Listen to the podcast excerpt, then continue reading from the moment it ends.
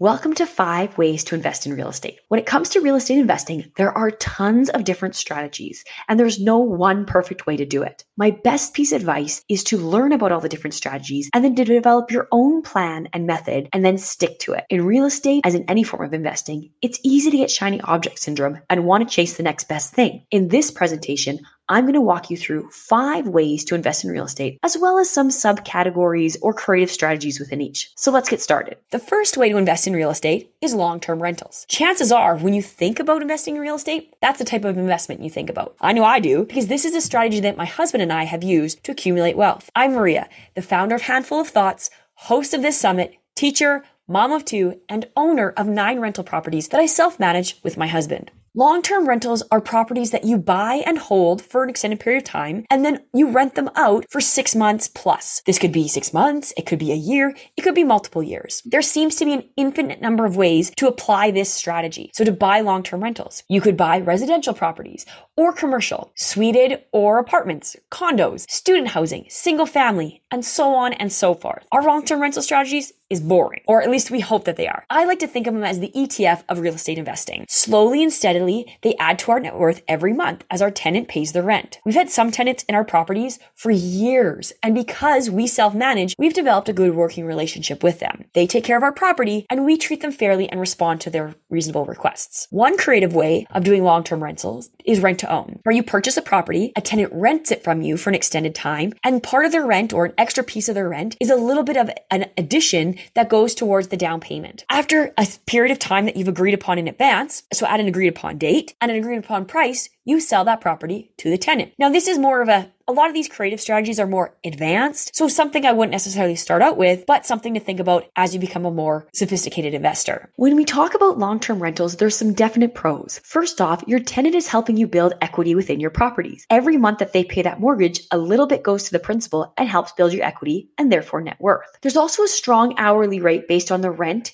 that you get versus the time you put into it. Yes, there's going to be some months that are going to be busy, but when you figure out your per hour rate, it's actually pretty promising. And finally, we have leveraged investing with long-term rentals. If you think about if you bought a $100,000 property and you only had to put 20,000 into it, you now had a $100,000 property for only 20,000. So that's that leverage that we're talking about. But it's not all roses. The cons of long-term rentals are it takes a lot of capital to get involved with this type of investing in Canada. We have to put a 20% down payment for a rental property. Now again, there's some ways of getting around it and being creative with that, that's just the basic model. You also need to worry about dealing with tenants or property managers. So if you manage your own properties as tenants, but even if you have a tenant, a property manager, you still need to manage the manager. And finally, long-term rentals are especially illiquid, meaning that if you wanted to all of a sudden need to get cash out of your property, you can't just, you know, put a market order and get that cash out within 48 hours sort of thing. You would need to sell the property or list it, sell it, and go through that whole process. So definitely uh, a con of this strategy is that Ill- the illiquidity of it. So who are long-term rentals for? Well, there's someone who wants to, who has the funds to invest, number one, because of the price. Number two, it's someone who wants a long-term investment. These ones are buy and hold for long periods of time. They are great at building net worth and accumulating accumulating wealth, but it's definitely not a short term strategy. They're also best if you uh, are self managing because the profit margins are better than if you have a property manager. But you also need to have the time and knowledge to do that. And then lo- lastly, long term rentals are great for someone who's willing to house hack. So if you have an extra room in your house or basement suite and you rent out to a long term tenant, that can be a great way of helping off pay you off your mortgage faster. In fact, when we bought our first property, we had two tenants living with us to help pay our mortgage off so fast. So when it comes to time and money, I gave this a high t- money value because again, it costs a lot to get into these kind of properties. But the time is a little bit less. It's not the maximum time. It's a little bit less because oftentimes people think real estate is passive, which it is not, but it does take some time, obviously. It's like less time than some of the other strategies, but it's definitely going to take you time. For us, we find that some months are very busy and other months are dead. So a lot of our leases come up in the spring. So we're very busy in that spring, summertime, but usually in the fall and winter, it's very quiet for us. The second type of strategy is very similar to the first. So the first one we talked about long term rentals. The second type is short term rentals. Short term rentals are properties that you rent out for shorter periods of time, usually less than six months. Airbnbs are a great example of short term rentals. With this type of rental, you have less of a relationship with your tenants and it's more of a transaction. So you might have somebody coming for a month or a weekend or a night, whatever that may be. And just like long term rentals, there are various different ways to implement short term rental strategies. Maybe you have a property that you bought and you've decided that it's not really working for you in a long term rental situation, so you want to convert it to a short term rental situation or vice versa. Short term rentals do really well in sought after locations that have some kind of creative flair to them. You've maybe you've seen some of those Airbnbs that are like a hobbit's house or they have like a really interesting theme, very artsy or something like that. Those tend to do well because you're being compared to other ones. Also, you want to make sure your area is well sought after. So if you're in a university type area or near a hospital, those do really well. But if you're in a small town with not a lot of tourism, short-term rentals may not really be for you because it is a big driver of tourism. That doesn't mean to say that they're all tourists. I know a lot of people, I have a lot of friends that do short-term rentals and some of their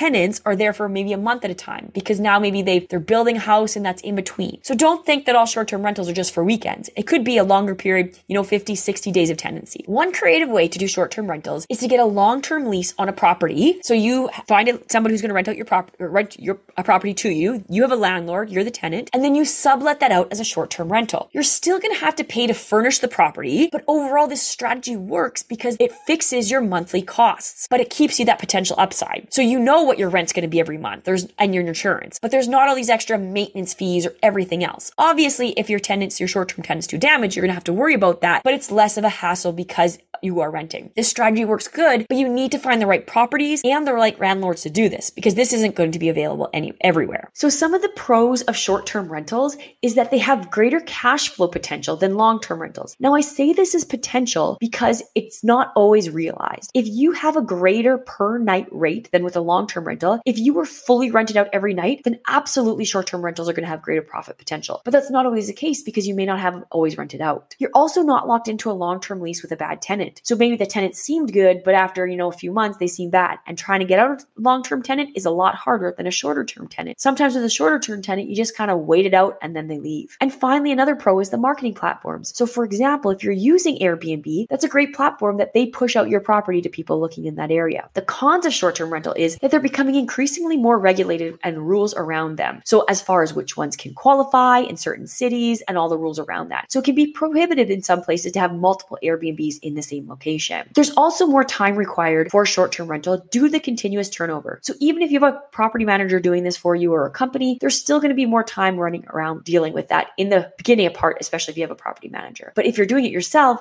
there's that turnover. Even if you're not, you know, doing everything yourself, you know, coordinating cleaners, responding to things, all of those things take more time than with a long-term rental. And finally, you're going to get an increase in wear and tear on your property and furnishings. With a long-term rental, chances are it's unfurnished. With a short-term rental, most often they are furnished. So now you're getting wear and tear on your furnishings that you might have to replace on a more regular interval. All that being said, short-term rentals can be a great property if you are somebody with time to manage or have the money to pay someone to do it for you. If you live in a highly sought after location, this can be a very lucrative type of rental property or an investment strategy because if you're renting out a lot of those nights, it makes a lot of sense and for cash flow. Or it can also make sense if you want a house hack. So maybe you again have a bedroom in your house or a basement suite or a garden suite or something like that, and you want to rent it out on a short term basis. Maybe you travel for work and you want to then rent out your house while you're gone for weeks at a time or weekends at a time. Both of those are short term rental strategies that can help pay off your mortgage faster. This one I'm giving a three out of three for both money and time because if you're buying a property, it's definitely going to cost you more money to get into that property versus some of the other strategies, but that money can be decreased with some different strategies like the subletting example I gave earlier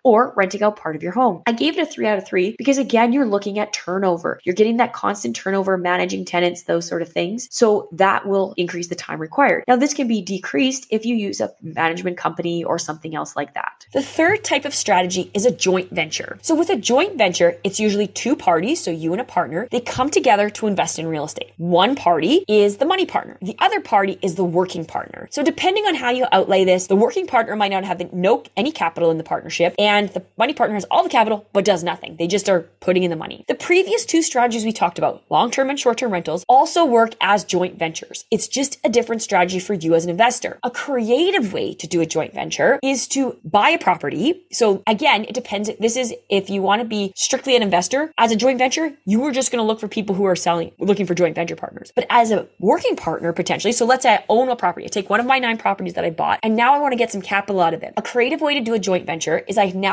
look for a partner as a joint venture.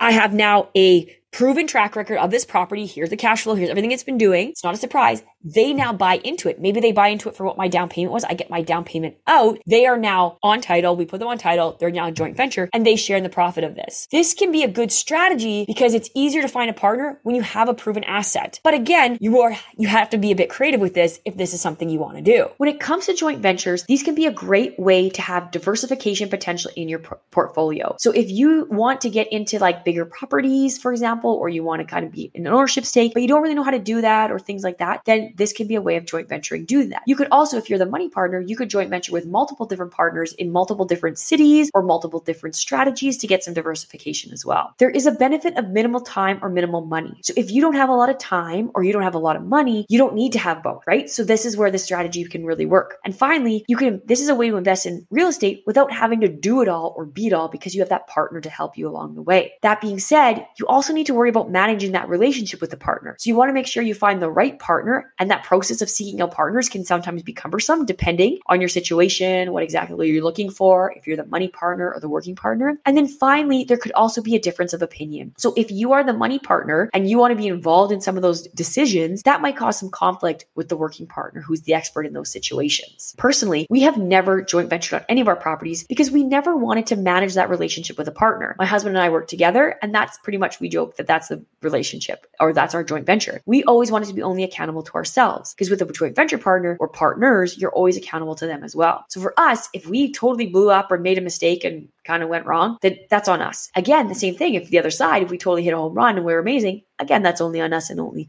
uh, we have to profit from that. So joint ventures can be great for investors with lots of knowledge or lots of money, but maybe not both. So if you know a lot about real estate, you've got this tried and trusted, you know, proven method, it can be really good to be joint venture with somebody. Or maybe you have a lot of money and you want to get involved, but you don't really know a lot. So then you can go that way as well. Again, it's some, for someone looking for diversification in their portfolio, and it's someone who is keen on working with others because you do have that relationship to build. Now, I've given this a three out of three in money or a three out of three in time because usually you're doing one or the other. If you're the money partner, you're putting money in, very minimal time. If you're the working partner, very minimal money in, if any, and you're dealing with a lot of the time. The next way to invest in real estate are REITs and MICs. Now, if you're following along with your acronym cheat sheet, both of them are there, but hang on with me. I will walk you through this. So REITs and MICs are ways to invest in real estate within the markets. So these are publicly traded funds. A REIT is a real estate investment trust and a MIC is a mortgage investment corporation. Both can be bought or sold on a market, so usually on a TSX or something like that. And they're ways of investing in larger projects while minimizing your risk. So it's a pooling of funds. So it's a pooling of funds of investors. But they have a slight difference. With a MIC, a mortgage investment corporation, that money is used to fund mortgages on properties. So the MIC, the MIC company, will take all of these investors' money, let's say they pool together a million dollars, and then they start funding mortgages. So they're a mortgage, essentially, you get a mortgage from them. Oftentimes they're second mortgages or third mortgages on properties, but they can also potentially be first mortgages depending on the situation. But with a REIT, what happens, so a real estate investment trust, all of that money is used, it's all pooled together again, same thing, but it's used to invest in physical properties that are usually income generating, such as apartments, hotels, retail centers like malls, and infrastructure. I'm not going to get too much into REITs because there's a whole presentation on that in the summit. A creative way investing in REITs and MICs is looking for ones that are exempt market. These are ones that are not listed on the TSX, so they can potentially provide greater returns and they're also non-correlated assets, meaning as markets go up and down,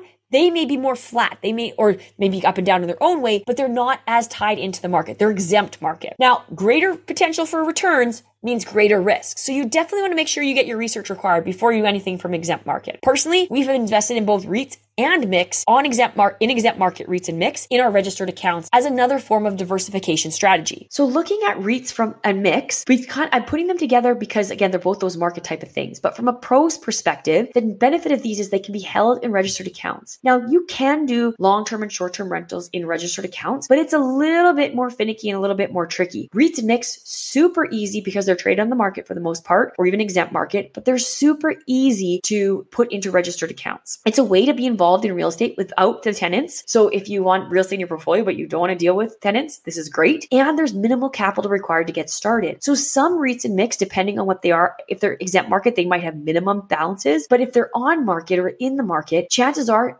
all you're doing is buying a share in them. So whatever the share price is, is the capital required to get in. And that share price is easily under a thousand dollars. Maybe it's a couple hundred dollars, maybe it's even less than that. So that's all you need to get in. So a lot less capital intensive. But you also have less control. So with a property, if you own it, you have control of what goes in, when the roof gets done, all these things. With a REIT or MIC, you're just giving your money and it's being pooled. You have very much less control in this case. There's also potential possible loss of upside because it's kind of pooled. You're looking at more average than again these big swings, which there's nothing wrong with average, but it could be a potential con of this strategy. And finally, there's choice and quality. So there are a ton of different REITs and MICs out there on the market. And sometimes it can be tough to choose which one? Like, how do you know what to pick? If you are wanting to get involved in REITs, especially, definitely make sure that you check out the VIPL Access Pass for the summit, or for sure, at least the REITs session within the summit where they talked about that. So there's also an ultimate guide to buying REITs checklist within the, that all access pass. Now, not all REITs and MICs are the same. So yes, there's some regulation involved with them, but they're not all the same. And sometimes some of those smaller REITs and smaller MICs are more vulnerable to market volatility. With this rapid increase in interest rates that we've seen recently, some MICs and maybe even some REITs have actually gone bankrupt because they haven't been strong enough or been protected for that volatility risk. Now, that being said, REITs are great for someone wanting to get into real estate that doesn't have a lot of money. So, you, again, that smaller capital required. It's also good for somebody who wants real estate in their portfolio, but they don't want to own a property. They don't want to be attached to that. They don't want to deal with tenants or anything like that. So, they're just looking to diversify into another asset class without the physical property. And finally, they can be a great way of just getting started with real estate. So learning that process, kind of getting it on your belt and adding it to your portfolio. So with this technique or this strategy, I should say, it is the lowest time and money requirement possible of all these five, not possible of all these five comparatively. So there is a bit of money involved, obviously, to invest and a little bit of time in doing your research to making sure that you're invested in something that you're comfortable with. And the final type of way that I'm going to talk about investing in real estate is private mortgage lending. Now, this is very similar to a MIC, a mortgage investment corporation, in that fu- the money is used to fund a mortgage on a property, but it's different in that private mortgage lending is usually only associated with one mortgage, where a MIC is this pooling of money for a pooling of mortgages. An example of private mortgage lending could be you becoming the bank for a family member to buy a property. So they are now more getting their mortgage from you. It could also be being a member of a lending club where you're kind of pooling and you're privately looking at people and deals to kind of fund their mortgages. Now, when it comes to private lending, they typically have higher returns. But that being said, higher returns means higher risk. And that's what we see on that con side. Higher returns, always at risk reward. These another pro is it's a short-term way of tying up your money. So you're not stuck in this, you know, 5, 25, 35 year amortization. You might only have it for 6 months or even a year at the most usually. And another benefit is they are not correlated to the markets, meaning that you if you're private lending, if I'm lending to, you know, my neighbor the money for their mortgage or a second mortgage, it doesn't matter what the market's doing on the other side. It doesn't matter if the markets go up or the markets crash in that 6 months or a year that I have that private lending mortgage because that is a separate entity not correlated to the markets. Now, a risk with this is that they're not regulated. So you are going to have some legal contracts and things like that, but these aren't regulated. So it's kind of the wild west when it comes to investing. Again, we talked about that high risk and therefore high reward. And finally, it's you're going to have some time finding the right fit. So you want to make sure you do your research and seeing, you know, is, you know, renting or not renting, but lending money to a family member or friend, is that your best fit? Is that best use your money? How does it play into that relationship, etc. So private mortgage lending can be great for somebody with a large chunk of money that they only want tied up for short term. So for example, let's say you just sold your house and you have now all of these funds and you know of a private lending kind of situation that's going to take your money for 6 months, which is going to be good for you because you don't need this money for another year for whatever the next project is going to be for you. This could be a great fit. This can also be a great fit for somebody that's already knowledgeable about real estate because you have to be able to evaluate the deal that someone's bringing to you. If you know nothing about, you know, kind of seeing is this a good value or is this a good deal, a good proposition, this adds increased risk and may not be the strategy for you. It can also be a good way of helping somebody out. If you have a family friend or a, fa- a friend or a family member, it can be a good way of helping them out. Just be aware of that relationship and how that's going to play out. Because you are essentially being a bank or being a mortgage for someone, there is a big money commitment here, but less of a time commitment because you're lending that money and you're collecting the payments every month. So I've just talked about five different ways of investing in real estate, but there are so many different subcategories and creative strategies for each. So how do you decide which one is right for you? Well, hopefully the previous slide started outlining who this strategy is good for and hopefully you found that helpful. But there's also three questions that you can ask yourself if you're wanting to invest in real estate. The first group of questions you want to ask yourself relates to time. So how much time do you have or how much time are you willing to dedicate to real estate investing in your portfolio? Some of these strategies are highly intent time intensive throughout the time that they are implemented, while others have a higher time comp- component or requirement in the beginning to learn the strategy or to research, to apply. But then once your money is kind of invested, then there's less time commitment as it goes on. The second group of questions you want to ask yourself is how much money do I have to dedicate to real estate in my investment portfolio? Or how much seed capital do I have for this endeavor? You want to also think about what percentage of your portfolio are you willing to put towards investing in real estate. So we talk about asset allocation and portfolio rebalancing, you may or may not want a high percentage of your portfolio invested in real estate. If you do want a high percentage, you also need to consider where is that money going to come from? And finally, the third question you want to ask yourself are what are your strengths? So are you really good with DIY or maybe you're a tradesperson? Then this can be a great fit for self-managing. Are you really good at spreadsheets or company research, analyzing properties? That can be good for different things as well. Or are you really good with people skills? Maybe joint venturing is for you because you are involved in those people skills. Now, I've just talked about five different ways of investing in real estate, but there are so many different subcategories within each that this really could have been 50 ways of investing with real estate. So my suggestion is if you want real estate in your portfolio, take some time, make a list, write numbers one to five, and rank these five strategies for which one do you think is going to be the best fit for you based on these three questions and which one is going to be the least. So, number one is the best fit for you, number five is the least fit, and then start doing a bit of research and take action. So, I definitely want to thank you, and hopefully, this has helped kind of dispel and try to help you figure out which one is the best fit for you, or at least the different strategies that are out there. If you're interested in learning more about real estate or kind of being in that realm, talking to some like minded individuals, join my Real Estate Insiders newsletter where I share tips tips and tricks and action steps you could take with your real estate investments. I'm, like I said, a long term buy and hold investor. So if that is you or that's something you're interested in, please by all means reach out. I love talking real estate. Good luck on your real estate investing journey.